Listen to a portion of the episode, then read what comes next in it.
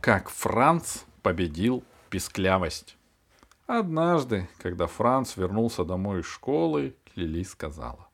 «Каратыш, сделаем уроки и пойдем к Петеру смотреть котят, а то их скоро заберут, уже завтра». Лили всегда называет Франца Каратыш, но это ему не обидно, потому что Лили всех мальчиков называет Каратыш, даже тех, кто очень высокого роста. Франц от котят просто без ума, ему ужасно хотелось поскорее пойти на них смотреть. Франц подумал, кто знает, может эти люди, которым Петр обещал котят, придут уже сегодня. Кто знает, может они придут уже через час. За обедом Франц сказал Лили. «Ну, сегодня у нас нет домашнего задания.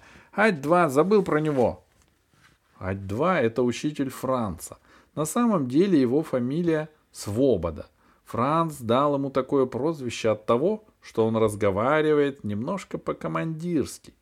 Лили Францу поверила, и сразу после обеда они пошли к Петеру и котятам. И оставались у Петра и котят до самого вечера. Когда Франц вернулся, мама, папа и Йозеф уже были дома. Даже ужин уже стоял на столе. Франц поел кайзершмарон, Кайзершмарн. Кайзершмарн, знаешь, что такое? Да. Это такое сладкое мучное блюдо из австрийской кухни. Сделаешь мне в Не знаю. Франц поел кайзершмарн, потом маме помог вымыть посуду, он поиграл с папой в каркасон, искупался в пенной ванне. Что значит каркасон? Ой. Не знаю. Такая игра, наверное, не знаю. Надо поискать. Наверное, это так по-другому произносится картошки, да? Давай у Гугла потом спросим. Он поиграл с папой в каркасон, искупался в пенной ванне, немножко посмотрел телевизор, а потом лег спать. Он собрался уже заснуть, но вдруг вспомнил про уроки. Без них завтра идти в школу нельзя, просто невозможно. Франц, зевая, встал, уселся за письменный стол и достал из портфеля тетрадь в клеточку для домашних заданий. Ать-2 задал задачи по математике. Всего шесть коротеньких задач. Но Франц уже очень, очень устал, и Франц знал, когда он очень, очень устает, то его так и тянет писать цифры наоборот. Франц подумал — Раз я сейчас устал, просто как собака, значит, я совершенно точно напишу все цифры наоборот. И тут Франц сообразил, что у него проблемы есть очень простое решение. Надо писать так, чтобы написанное казалось неправильным. Если кажется, что написано неправильно, значит на самом деле все наверняка правильно. Франц был очень горд этой великой идеей и тут же воплотил ее в жизнь. Зевая, он написал в тетради аккуратнейшим почерком. Покажи мне этот почерк.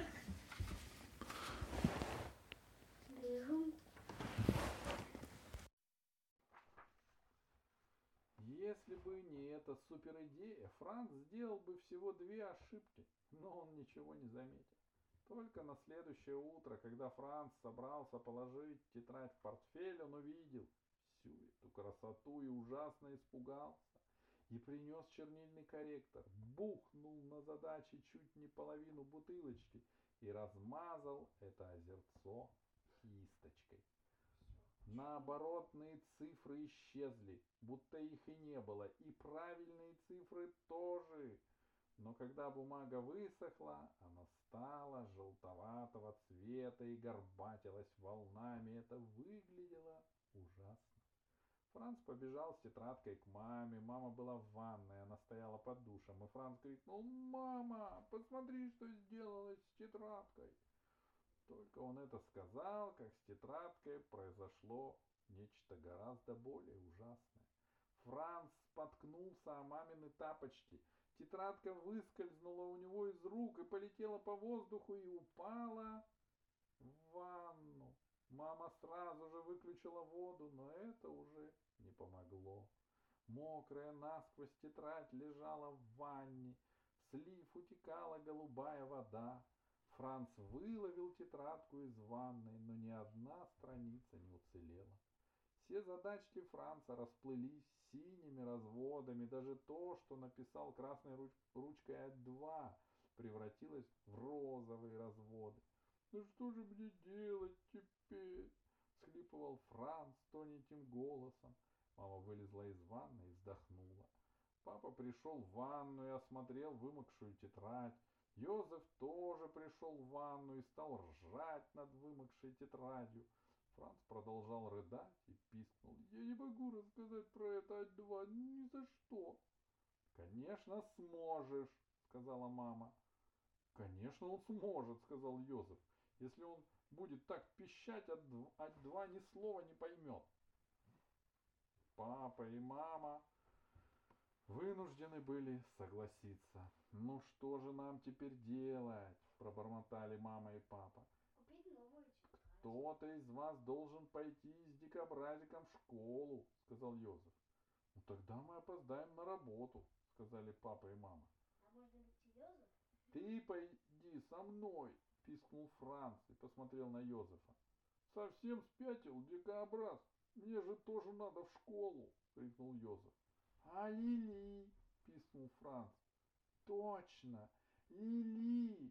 — крикнула мама. Мама обернула полотенце вокруг талии, побежала к телефону и позвонила Лили. Но у Лили никто не взял трубку, потому что иногда Лили ночует у Петера. «Придумал!» — сказал папа. «Я напишу А2 очень вежливое письмо». Он взял кусок хорошей бумаги и написал. Глубоко уважаемый господин Свобода, тетрадь по математике, принадлежавшая моему сыну, нашему глубокому прискорбию, утонула в ванне. Мы очень сожалеем. Прошу вас отнестись к этой неприятности сочувственно, с нижайшим почтением, Фрёстль. Такое солидное письмо успокоило Франца. Он перестал рыдать, и голос у него снова стал нормальным. Просто отдать от два письмо, на это у Франца должно было хватить храбрости. Франц сложил письмо и хотел положить его в портфель. Но тут в дверь позвонила Габи. Она каждое утро заходит за Францем.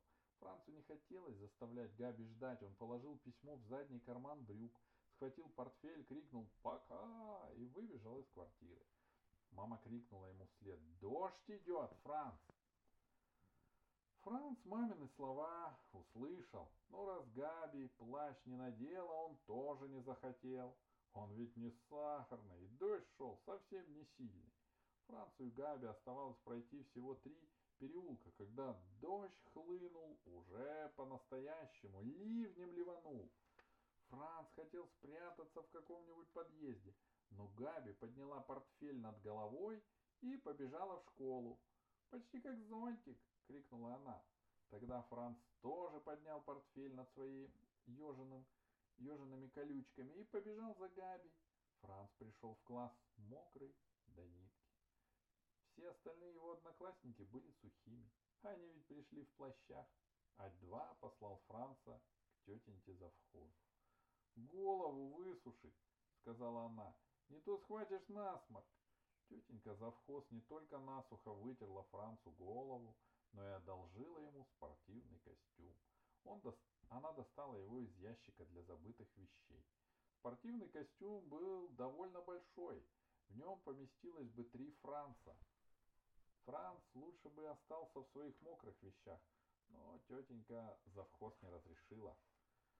Когда Франц с мокрой одеждой под мышкой вернулся в класс, А2 уже начал урок и собирал тетради с домашним заданием по математике.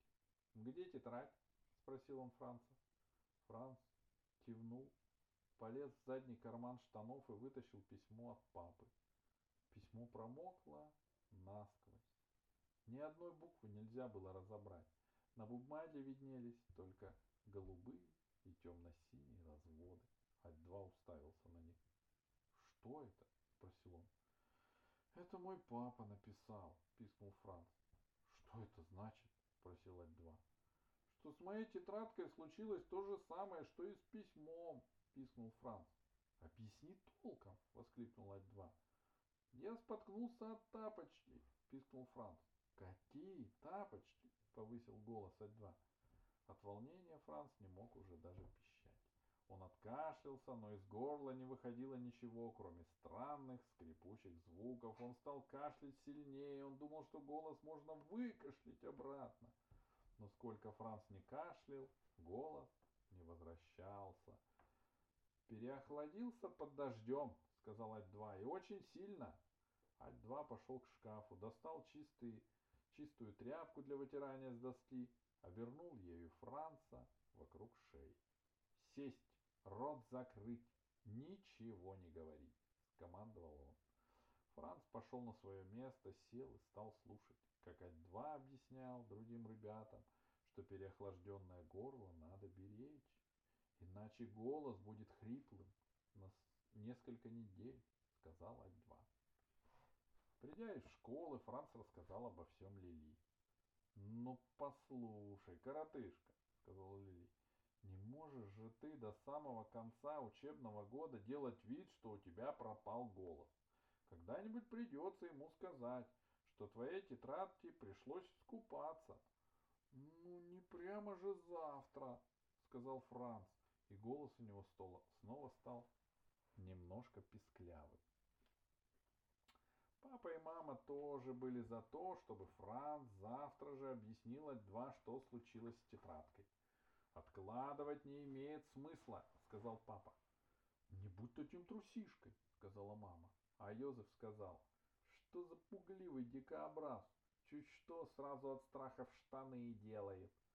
Франц не мог не согласиться с папой, мамой и Йозефом. Он злился на самого себя. Страшно и ужасно злился. Даже в зеркало не хотел на себя смотреть. Ну что от этого толку? Он ведь ничего не может поделать с тем, что он не имеет, когда Ать-2 кричит. Да, конечно, ты сможешь, дикобраз, сказал Йозеф. Просто нужно себя пересилить. Пересилить? Йозефу хорошо говорить. Ему-то никогда не приходилось себя пересиливать. Разве только для того, чтобы держать рот закрытым и помалкивать. Он ведь самый нахальный мальчишка в своей школе.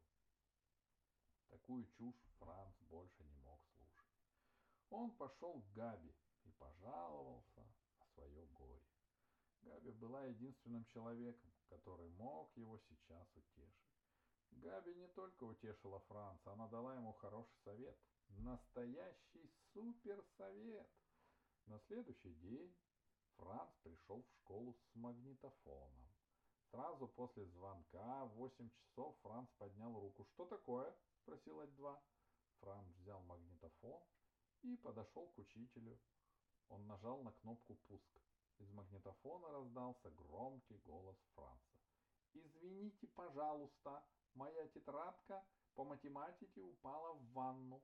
Потом мы ее высушили, но я не могу в ней писать, потому что бумага пошла волнами». При этом Франц от, открывал и закрывал рот, открывал и закрывал, открывал и закрывал. Ать-2, не отрываясь, смотрел на Франца, смотрел широко раскрытыми глазами, а потом начал смеяться. Сначала он хихикал, потом заржал, хлопнув себя руками по бедрам, а потом продолжал смеяться, сложив руки на животе. Смех у него был низкий и дребезжащий, будто тысяча камушков перекатывались в жестяной бочке. Потом Ать-2 снял очки, вытер слезы с глаз, встал, подошел к шкафу, вынул новую тетрадь в клеточку и дал ее Францу.